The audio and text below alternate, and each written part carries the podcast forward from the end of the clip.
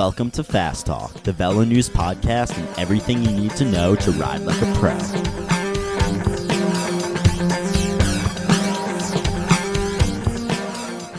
Hello, welcome, or welcome back to Fast Talk. I'm Chris Case, managing editor of Velo News, joined today by a guy from the Great White North with a deep voice, big belly, no doubt at this point. Welcome, Santo, Coach Connor. Coach Connor, you're in the house today. How are you doing? Uh, I'm doing good and probably a little bigger than I should be. Thanks, Chris. Yeah. How's your? Uh, are you wearing red right now? You got a hat on? I'm wearing green. Is that close enough? that's more what an elf would wear rather than Santa, but I'll, I'll allow it for today. Well, you, you never specified where in the pecking order in the North Pole I lie. That's true. That's true. Well, we've been uh, getting a ton of questions from listeners out there we appreciate that very much. Keep them coming. As an aside, many of our podcast topics come from questions and suggestions you all send us, so thank you again. And there have been some recurring themes that have been coming out of the questions you've asked. So today we want to give you some short answers to those questions to tide you over before we might tackle them in full episodes. Today we're going to talk about diet, the value of short, easy rides, subthreshold work in a polarized training model, and inflammation. As always, if you have a minute, please take the time to rate us on iTunes, Stitcher, SoundCloud, or wherever you get our podcast. And keep those emails coming. We have a dedicated Fast Talk address, fasttalk at velonews.com. One last thing we try our best to reply to all of your questions. We're getting several a day now, and it can be difficult to respond right away. Our recommendation keep those questions nice and concise. If you send a long email, it may very well go in the we'll deal with that later box, or we'll have some elf out there try to respond to it at some point. But with the number of emails we get, later is always longer than we'd like. So give us concise questions. We hope to get them on the air or have them spawn a particular podcast episode. Now, let's make you fast.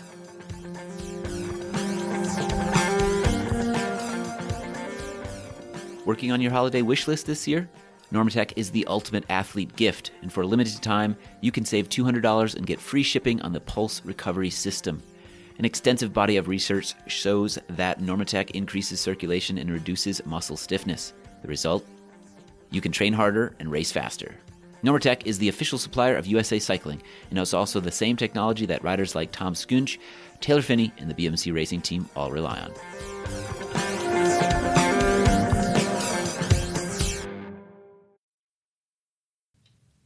So we just want to give a quick correction. In episode 37 on nutrition, I was talking about the importance of the folic acid cycle to vegetarians and vegans. Uh, it's important to them because B12 and B6 are heavily involved in that process or in that cycle. And you can really only get B12 and good bioavailable forms of B6 from animal sources. So if you're vegan or vegetarian, uh, you need to be supplementing with those. However, instead of saying B12 and B6 are part of the folic acid cycle, I just said you need B12, B6, and folate, which you can only get from animal sources. And, and that, that was my mistake. Uh, folate you can get from actually your best sources are vegetables, especially green leafy vegetables. So uh, the only things you really need to be supplementing with if you're vegan or vegetarian are B6 and B12. All right, let's dive into the first question, which comes from Brian Adkins, and it pertains to those shorter endurance rides. Hey, Trevor.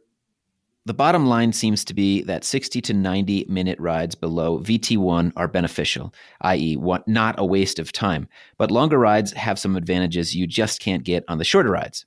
I usually get a three and a half hour ride on Saturdays, but during the week, I often will do a 90 minute workout on the kicker. I suppose that might be slightly more beneficial than a 90 minute outdoor ride due to the constant pressure on the pedals with zero coasting and the ability to keep heart rate in a very narrow zone if desired. What do you think, Trevor? I think that's a great question. This is one of those ones that we're going to have at least one episode addressing this. We kind of hinted at it before, and I'm really hoping that uh, we can get Kevin Poulton, who was a, a guest on our trainer episode a couple episodes ago, to come in and talk to us because he's worked with some world tour riders uh, and and is a big believer in two a days, not doing the really long ride, and has seen a lot of success with it. So hopefully we'll have that episode at some point in the future where we talk about two a days versus the long ride. I personally am still a believer in the long ride, and as our in the full email from Brian, I believe he said that he. Uh, reached out to Dr. Stephen Seiler, and Dr. Seiler said the same thing. I do think there are benefits you get for the long ride you can't get any other way. And, and I'll just give you the, the brief, brief summary of that. The biggest one is fiber fatigue. When you go out at low intensity and you're fresh, you're really just going to rely on your slow twitch muscle fibers. But while we say those fibers don't fatigue, they do, they get damaged. So as you continue with a long ride, those fibers can't produce the same sort of power. So you have to start recruiting your fast twitch fibers, even at low intensities, which is not very stressful on your autonomic system. So later in a long ride, you're actually going to be recruiting those fast twitch 2B or 2A, maybe some of the 2Bs to do work and to do aerobic work, which has a lot of benefits. And, and there's really no other way to get that effect. Uh, another thing we've talked in previous episodes about lactate transporters. Managing lactate is really important to our aerobic engines. And it's at low intensity that we really build those MCT1 transporters, which take up lactate out of the blood. I would say the last thing that's a bit of a benefit is it takes a while to warm up your aerobic system. Uh, so initially, when you get on the bike and start pedaling, you're relying a lot on anaerobic metabolism.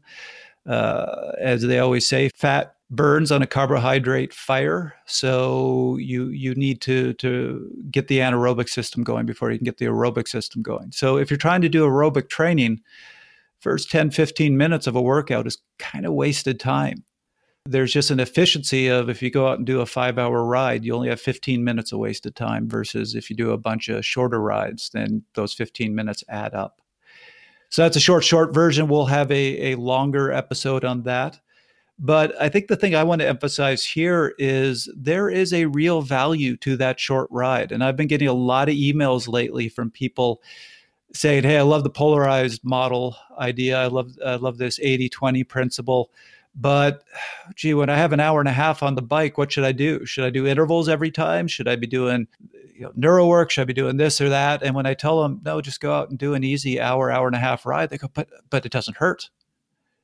I don't feel anything. There's no gain to that. I don't have the time for that. It, there's there's no benefit to it. And that's a really wrong way to look at those easy rides, those short, easy rides. There's still benefits to them, even if they don't hurt you.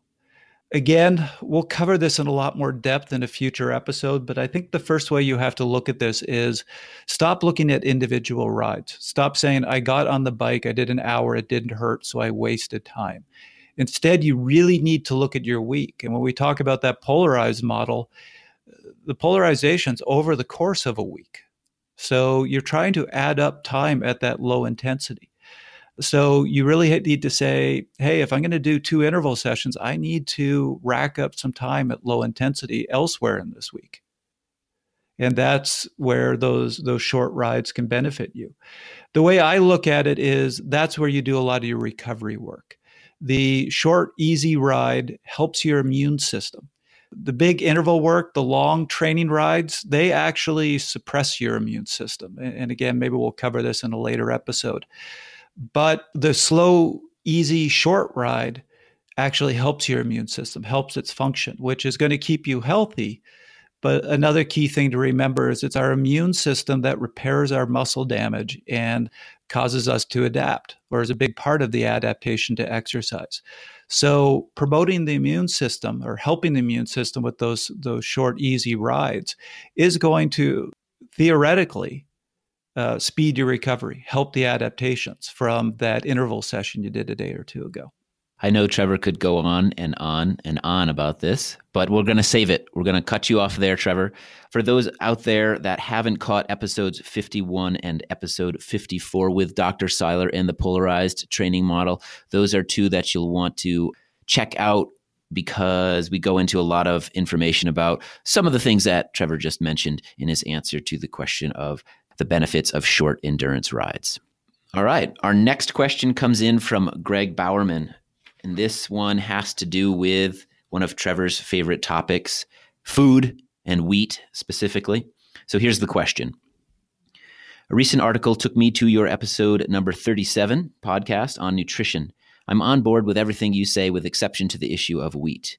However, I am beginning to come around on the concerns regarding gluten and related impacts on gut health and immune function given the constant negative barrage. I'm in great shape, never get sick. He claims one cold in the past 10 years, which I find hard to believe, but I, I, I hope it's true and I wish I was him. And I have been training intensely for most of those 10 years. The only wheat in my diet is a bowl of ancient grains cereal with fresh banana, fresh blueberries, and beetroot powder with soy milk. He has an all organic diet. I do occasionally have a slice or two of whole multi-grain bread. My question to you is Do you believe, in light of my health history, that I completely eliminate wheat from my diet? Or does the quote, everything in moderation exempt us, some of us, with regard to concerns with wheat gluten? Trevor, take it away. So I got to give a pretty short answer to this one, but I, I, was really glad we got asked this question. And I think that's an important thing with nutrition. I'm a big believer in the 85% rule, uh, meaning we need to have our 15% of the time where we have fun, eat our favorite foods and enjoy them. I'm personally a huge fan of popcorn, and as much as I try to eat really healthy, I can, I can attest to this. Yes, Chris has gone to the movies with me and been absolutely disgusted. Uh, you you store up your love for popcorn and have it in one whopping dose at the movie theater. Well, I don't have it as mo- uh, as often as I used to, but certainly when I have it, I do like to say, if you're going to hang yourself, don't skimp on the rope. So, uh, yeah, if I'm going to have my hot popcorn, I'm going to enjoy it. So, I will say that generally, in fact, when I see somebody being 100% religious about a particular diet, I get concerned uh, because the next step is eating disorders. and plus, whenever I see somebody being 100%, that's very, very hard to maintain. And there are points where it's just going to get to be too much and you're going to get completely off of the diet. So I think kind of staying 85% is a good rule. That said, there are people with certain health concerns, and, and Greg certainly doesn't sound like one of those who do peri- just need to say, at least with certain foods, I'm 100% all the time. My thesis was on people with autoimmune disease. We saw certain things that were triggers in people with autoimmune disease, wheat being one believe it or not, other foods that seem to aggravate autoimmune, uh, a lot of people with autoimmune conditions are bananas, tomatoes, and egg whites. Hmm. So if somebody has an autoimmune condition, they might have to eliminate those foods and never touch them again. If you think you might have a food that's triggering something in you, either an allergy or, or an autoimmune condition or other health issues, that's where I generally recommend an elimination diet, where you eliminate common trigger foods, you keep them out of your diet for a month. Uh, hopefully, at that point, you become your, your symptoms start to clear, uh, or it would be great is if they completely cleared, but that's rare. And then once you feel you've seen some benefit to the elimination, then you start reintroducing the foods one at a time. So maybe each week you reintroduce a food and watch to see how your body responds. And you'll pretty quickly identify which foods are a trigger for you. To uh, to follow up on your initial point about the eighty five percent rule, I think one thing that's good about that is if you try to stick to that hundred percent and you're very fastidious about that, and then you slip and you've got this mindset that slipping uh, just 1% is is the end of the world then you might start to have these feelings of guilt and all of that and that just gets messy and it's it's unnecessary. I also would like to uh, uh, emphasize the fact that you need to you need to be honest and if 15% is actually 50% then you're not doing it the way trevor is recommending. You have to think about your consumption and and be honest with yourself. And and uh, five percent is a hefty margin or a quantity, I should say. And if you're not really hitting that, you need to strive more towards that to really reap the benefits of what he's suggesting here. Exactly. And the other recommendation I give, there's some people who say I'm going to be 85% every day. And so every day they have their cheats and their rewards. And that quickly leads to the 50 50 that Chris was just talking about. I think it's more effective to say I'm going to have several days in a row where I'm going to eat really well and congratulate myself for, for my discipline and, and for being healthy, and, and then have your day where you cheat. All right. The next question comes in from Tom Robinson and it has to do with inflammation. The question With recovery, how do you balance allowing inflammation to cause your body to react and get stronger versus trying to stay fresh enough to race and or complete workouts? For example, everything I've heard and read says we should use anti-inflammatory agents post-workout, correct? And in my head, that could include NSAIDs, foods with omega-3s, turmeric, etc. But do you throw this idea out the window when you're in the heat of racing season? Meaning, you did the hard work to build fitness, now it's time to maximize your performance. So I'm actually going to start my answer with a, a bit of an unusual uh, answer to that question. When I hear about people talking about using a lot of anti inflammatories after exercise, they're telling me they're always in pain, they're always tired, uh, shouldn't they be using anti inflammatories? I'm actually going to take a step back and say, how well are you balancing your training and your recovery? So, if you are feeling like I need to take anti inflammatories because I'm, I'm, still sore and I can't do the next day's workout, I got intervals planned today and my legs are wrecked, and to, to blunt the pain is the only way I can get through those intervals. I'm going to say, you weren't ready yet to do those intervals. You are out of balance. And all you're doing by taking those anti-inflammatories is hiding the fact that you're damaging your body, you're not repairing, and you're probably not adapting and you're heading bad places. So keep that in mind that, that the first answer is how well are you balancing recovery? And a lot of us are really bad at the recovery side of training and, and we've said that a hundred times. Going specifically to the anti-inflammatory so here we're talking about the NSAIDs, the non-steroidal anti-inflammatory drugs uh, most of them are what are called COX2 inhibitors. So we have what are called, I'm going to try not to go too much into the biochemistry here, but our body produces things called prostaglandins. They serve a whole bunch of functions. There are a series of prostaglandins, these cyclooxygenase or COX, which have a variety of functions in the body. In particular, is this COX2. Basically, it's what causes pain. So when you take an anti inflammatory, it's trying to block it from causing a, lot of the pain we feel in the body. It's not the only cause of pain, but it's certainly a big cause of it's when we feel pain from inflammation, it's one of the big causes. So you can blunt that pain by taking an anti inflammatory. The problem is, as they've uh, improved the research on how muscle repair and adaptations occur after training, they discovered that COX2 is, plays a very, very important role in rebuilding our muscles after training. So they play a key role in the training effect. So if you take a lot of anti inflammatories, you are going to blunt your ability to adapt from your training. So that's something to try to avoid. And I do remember reading a study, I don't have it in front of me, where they took cyclists. They had half just train and take no anti inflammatories. They had another group uh, that would train and then take an anti inflammatory after training. Eh, otherwise, they were doing the exact same training. And the group on the anti inflammatories saw half of the training gains of the people on the NSAIDs or that weren't on the NSAIDs. So something to avoid. Now, in the the email, uh, Tom asked about omega threes uh, because they've been shown to be anti-inflammatory, and that's very true. Um, prostaglandins are made from fatty acids. When we eat a lot of omega six fatty acids, we produce a lot of COX two. Uh, and if you overproduce COX2, that's when you start having inappropriate inflammation and in, inappropriate pain. If you eat more omega 3 fatty acids, then you tend to stay more in balance of the different types of prostaglandins that you uh, produce. And quite literally, your body decides what type of prostaglandin to produce by what type of fatty acids you're, you're consuming. So if you consume a better ratio of omega 3s to omega 6, you're going to keep a better balance. I don't think, you know, I'm, I'm, still looking for research on this, but I don't think it's going to hurt your training effects, but it's certainly going to help to keep the pain down potentially. Very good.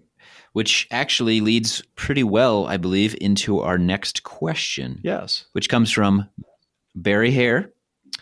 Barry Hare. Let me get that right. So this one uh, ref- references our episode with Dr. Noakes, which I'm not sure what episode number that was, but very another very popular episode that we recorded in the last six months. Dr. Noakes mentions that quote vegetable oils are really toxic. Now, Barry wants you to define vegetable oils because he sees conflicting information on the in, in, on the internet about that. He asks if that involves olive oil, then I am screwed. So, what is the inflammatory basis for these vegetable oils, the product itself, or the process to make the oil? Trevor? So, this is one of those ones where we could do an entire episode on this and it would get quite complicated. So, I'm going to try to give the short answer here. There are a bunch of vegetable oils out there, there's a bunch of oils out there. Uh, and it seems like every time you go in the grocery store, there's a new one to explore and try we're not going to dig into each one because that would, like I said, that could be a whole episode on its own, probably a couple episodes. Uh, what I will say is, I think there was a point where there was a belief that these vegetable oils were healthier because we were very anti saturated fats. And most of these vegetable oils are very high in omega 6 fats, which we were just talking about.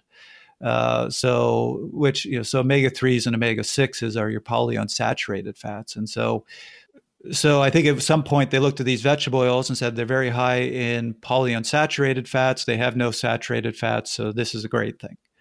I'm actually going to argue that the, that ratio of of omega 6 to omega 3 is more important than the ratio of saturated fat to polyunsaturated fat. And again, that would be a whole episode in itself.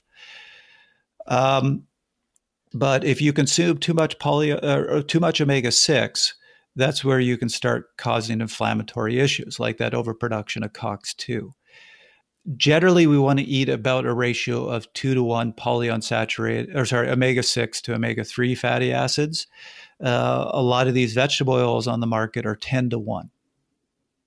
And and just to, to clarify, when you you're talking vegetable oils, we're talking everything from veg things labeled vegetable oil, but corn oil. Are we talking about olive oil? Are we talking about um, so I get a, high oleic? I, I will go ahead. Get to olive oil. Like I said, we can't address all of these.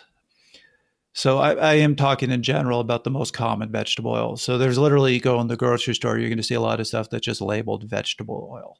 Uh, corn oil is obviously a very popular one. There, there's a bunch on the market that uh, most of what you're going to see in the grocery store that are this, these lines of vegetable oils that are very high in omega 6 fatty acids. The other issue with them is they're very nutrient poor. Really, all they are is, is calories. Uh, there, there's no uh, micronutrients in, in the oils at all, or, or very, very little. So, if you use any vegetable oil and or any oils in general, you need to make sure that you're you're eating it with nutrient dense food. So vegetables, lean meats, fish, eggs, those sorts of foods. Uh, otherwise, you're just getting a lot of calories and not much else. If I had to recommend one oil to cook with, it is olive oil. Uh, olive oil uh, is actually low in polyunsaturated fats both omega 6 and omega 3. It's very, very high in monounsaturated fats, which are also quite healthy, uh, or at least particularly the, the type in olive oil are quite healthy. What you have to be careful about with olive oil is cooking. You don't want to cook it on high heat because it will denature. So uh, stay medium or below and slow cook your food when you're, you're using olive oil an oil that used to get mentioned a lot because it was high in omega 3s and lower in omega 6 was canola oil. Uh, there was actually a point where we recommended that, uh, but have moved away from it because unfortunately it has a lot of alpha linol. Sorry, I always struggle with the pronunciations of these, but uh, it's very high in alpha linolenic acid. And there have been studies that show correlations with prostate cancer. So at this point, I would say until there's research to, to point in other directions or, or to, to counter that, canola oil is probably one to avoid. So my recommendation is olive oil. What's a canola, by the way? uh, I'm sure I'm going to get this wrong, but I believe canola oil is made from rapeseed. Yeah, rapeseed. Or rapeseed, rapeseed oil. Yes. I believe it is. Yes. I always thought that was interesting. Would you? Uh, and I heard somebody put it this way: like, okay, I understand olive oil and some of these others, but what is a canola? Would you really want to be eating something called a canola? I, you know, I cannot tell you the it's not a canola name. That's that's a very good question. So, uh, yeah, I think the other, but you you kind of reminded me of an important point. There have been issues lately with olive oil where there are companies that are putting together pretty unhealthy vegetable oils and just slapping olive oil on the side of the, the bottle. So you do need to be careful that if you're using olive oil, that you look for a, a reputable brand and you know that it actually is olive oil. Yeah, that's probably another interesting question. How how things can actually be technically labeled olive oil? What percentage must be made from olives, et cetera, et cetera? We could we could go on and on about this, I'm sure, but uh, I think that does a good job of answering uh, Barry's question.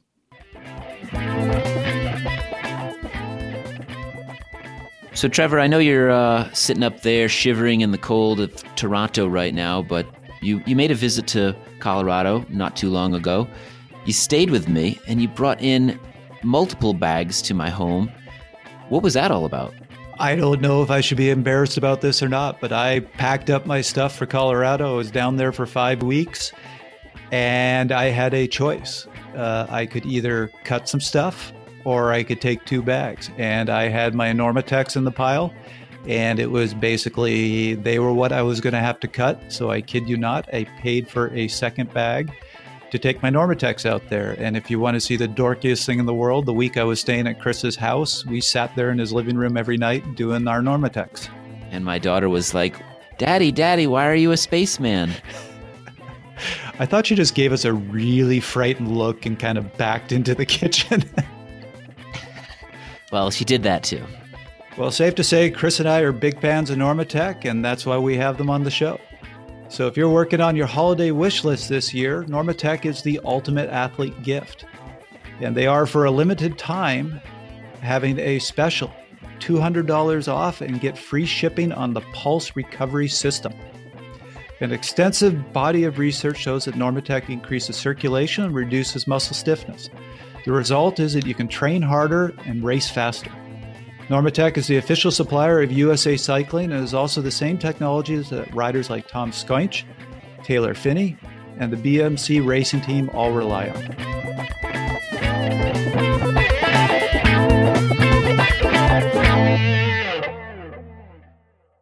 All right. So our uh, next question comes from Kenneth Peterson and has to do with, again, those episodes 51 and 54 with Dr. Seiler his question is I have truly enjoyed episodes 51 and 54 with the in depth discussions of the three zone model that Dr. Seiler, Coach Connor, and others advocate. It is simple and makes a lot of sense. Having listened to episode 56 a couple of times regarding the hour record preparation and attempts by Colby Pearce and others, I got really interested in the training program that Neil Henderson designed for Rohan Dennis in the prep for his hour record attempt. The focus on sustaining a near FTP threshold for an hour is relevant, I think, for anyone focusing on 25 mile TTs. The reason for this email is that I'm trying to reconcile the polarized model with the upper zone 2 slash threshold program that Henderson designed for Rohan. I am in myself focusing my efforts primarily on TTs from two from 25 mile to 6 hour TTs. Therefore, I am wondering if I should design my training less on a polarized program but more on zone 1 endurance training, 4 to 6 hour efforts, combined with a couple of weekly near threshold intervals, primarily on my power trainer, a la Henderson. In other words, the key, the key question is A, whether zone 3 anaerobic high intensity intervals combined with my long endurance rides in mid upper zone 1 of the polarized model provides a better foundation for my long individual time trials versus B replacing the zone 3 high intensity intervals with near threshold intensity intervals. Let's pick that one apart, Trevor. This is such a huge question. And we have received this question from, I think, what, 10 people now? That we actually have three episodes that will come up in the next year where we address this question in one form or another. So we're hoping to get Dr. Seiler back for a part three where we're going to actually ask him this exact question. Uh, we are at some point going to have Sebastian Weber join us, who is Tony Martin's coach and Peter Sagan's coach. And we had an off the mic conversation with him uh, that we said we need to turn this into an episode where he's basically said threshold's unimportant. You don't really race a threshold, or at least FTP, uh, which was a really interesting perspective. And you, you have to look at his success with his athletes and go, can't can't write that off. And also, Chris and I at some point soon are actually going to do a kind of pull it all together episode because we we've touched on a whole bunch of these things multiple times in episodes, and we felt it's it's time soon to just do a what does all this mean? What is our overall recommendations in in training? Uh, where we're certainly going to address this. So, hey, hey, Trevor, yeah. when are, when are we going to quit our day jobs and just become professional podcasters? I thought this was my day job. oh, right, right, oh, that's right. Okay. I got to get paid we'll to do this what... first to be a day job. Okay, that would be nice, wouldn't it? It would. Okay, so let's try to take what uh, is three episodes worth of, of stuff and get it down to five minutes. So this is going to be very cursory. Uh, first, just a reminder: Dr. Seiler's polarized approach to training is based on three zones so a lot of people, a lot of you out there might have five, six training zones. Uh, Dr. Seiler simplified it down to, to three zones. So zone three is above your your lactate threshold or kind of FTP uh, up to your VO2 max. He doesn't really focus above that. Zone one is very low intensity. What you think of as that those base slow mile type intensity. Uh, that's below what's called your aerobic threshold and then zone two is in the middle. And the polarized model basically says spend very little time in zone two, spend about 80% of your time in zone one, and 20% of your time in zone three. Now, that 80 20 is based on workout. So if you go and do an, uh, an interval session, it's not how much time uh, you spend at particular intensities, that whole workout counts. So, meaning if you're doing 80 20, that means for every two interval workouts that you do, you need to do eight low intensity workouts. If you actually do it by time, so if you distributed your power, it would actually be closer to 90 10, believe it or not.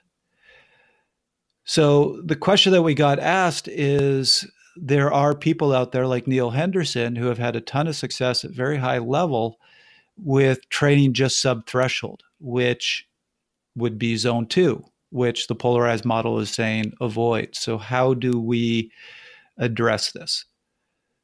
First, let's go back to Dr. Seiler. Remember, he comes from a running skiing background, which is part of why he doesn't really focus on the above VO2 max, because in certainly in, in skiing, there isn't that much sprinting, there isn't that much attacking, because there really isn't that much drafting. So it's going to be much more doing your, your racing at threshold or, or in your VO2 max range. Another important thing to remember is, how you're defining that threshold. So, we in the cycling world have gotten very used to this concept of FTP. Most of us use this 20 minute power times 0.95 to come up with that number. I could tell you my experience with athletes, my experience with myself is that number tends to be higher than what your true physiological threshold is. I know the, using that way of calculating my FTP, my FTP is about 30 watts above my uh, my actual in lab measured threshold. So for a lot of you out there, if you're training just below FTP uh, and you think you're in zone two, you're actually not. You're, you're still well in that zone three range.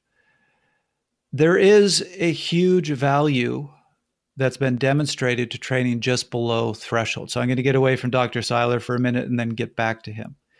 It has been shown that, uh, you know, again, for you time trialists out there, your ability to clear lactate is critical to your success. And it has been shown that we max maximally clear lactate at about 95% of our lactate threshold. And I'm talking now about our in lab measured lactate threshold, which puts you at that high end of Seiler's, Dr. Seiler's zone two. That's also about the point where you seem to maximally burn fat for fuel. So there are real benefits to training right at that intensity. And that's what Rohan's doing. That's what a lot of very good coaches I know have athletes who are focusing on time trialing or breaking away. They spend a lot of time training there. Interestingly, Dr. Seiler did some studies on different types of intervals. And he, he explored four, uh, three types four by four minutes, four by eight minutes, four by 16 minutes. And what he, you know, the most recent of those studies, which actually looked at our, our body's inflammatory response, so he actually measured blood markers of inflammation. He discovered that there there were big gains of those four by 16s, but they didn't have nearly the stress on the body that the the higher intensity intervals had. And I just actually Dr. Seiler was just at a conference over in Europe where he talked about this and said the issue with these really high intensity intervals, especially when you start talking about 15 second intervals, 30 second intervals, is they're very very stressful on the body. He did say, yeah, cyclists need them, but you don't need a lot of them. There's kind of something to top off your form as you're, you're getting into the peak of your season. So he talked about these four by 16s and said, you, you seem to get the same gains without the same stress. Now, in the study, they had the, uh, so this was experienced cyclists. They did the intervals at self selected intensity. And so they were instructed do the intervals as hard as you can, but you know, at an intensity where you can get through all four intervals. And when these cyclists did the four by 16 minute intervals, they tended to be right around 85% of their maximal heart rate, which for most of us is just below threshold. So now I'm just giving my opinion, but this is based on everything I just told you and a whole lot more that we'll cover in future episodes. I do think there's a big value to training just sub threshold. I have my athletes do it. And I am very much looking forward to having Dr. Seiler back on the show, but I think he's going to agree that that just sub threshold, that that 95% of your threshold, uh, training there still fits in the polarized model, and, and you really want to think of that more as as zone three training. That was another episode of Fast Talk. Normally Chris reads this, but like usual, he forgot the script, and I have it. So I'm going to embarrass Chris right now. As always, we love your feedback. Email us at fasttalk at velonews.com. Subscribe to Fast Talk on iTunes, Stitcher, SoundCloud, and Google Play. Be sure to leave us a rating and a comment. While you're there, check out our sister podcast, the Velo News Podcast, which covers news about the week in cycling. We also have a brand new tech podcast, which is pretty cool, so check that out as well. Become a fan of Fast Talk on Facebook at facebook.com slash velonews and on Twitter at twitter.com slash velonews. Fast Talk is a joint production between Velonews and Connor Coaching. The thoughts and opinions expressed in Fast Talk are those of the individual. For Chris Case, I'm Trevor Connor. Thanks for listening.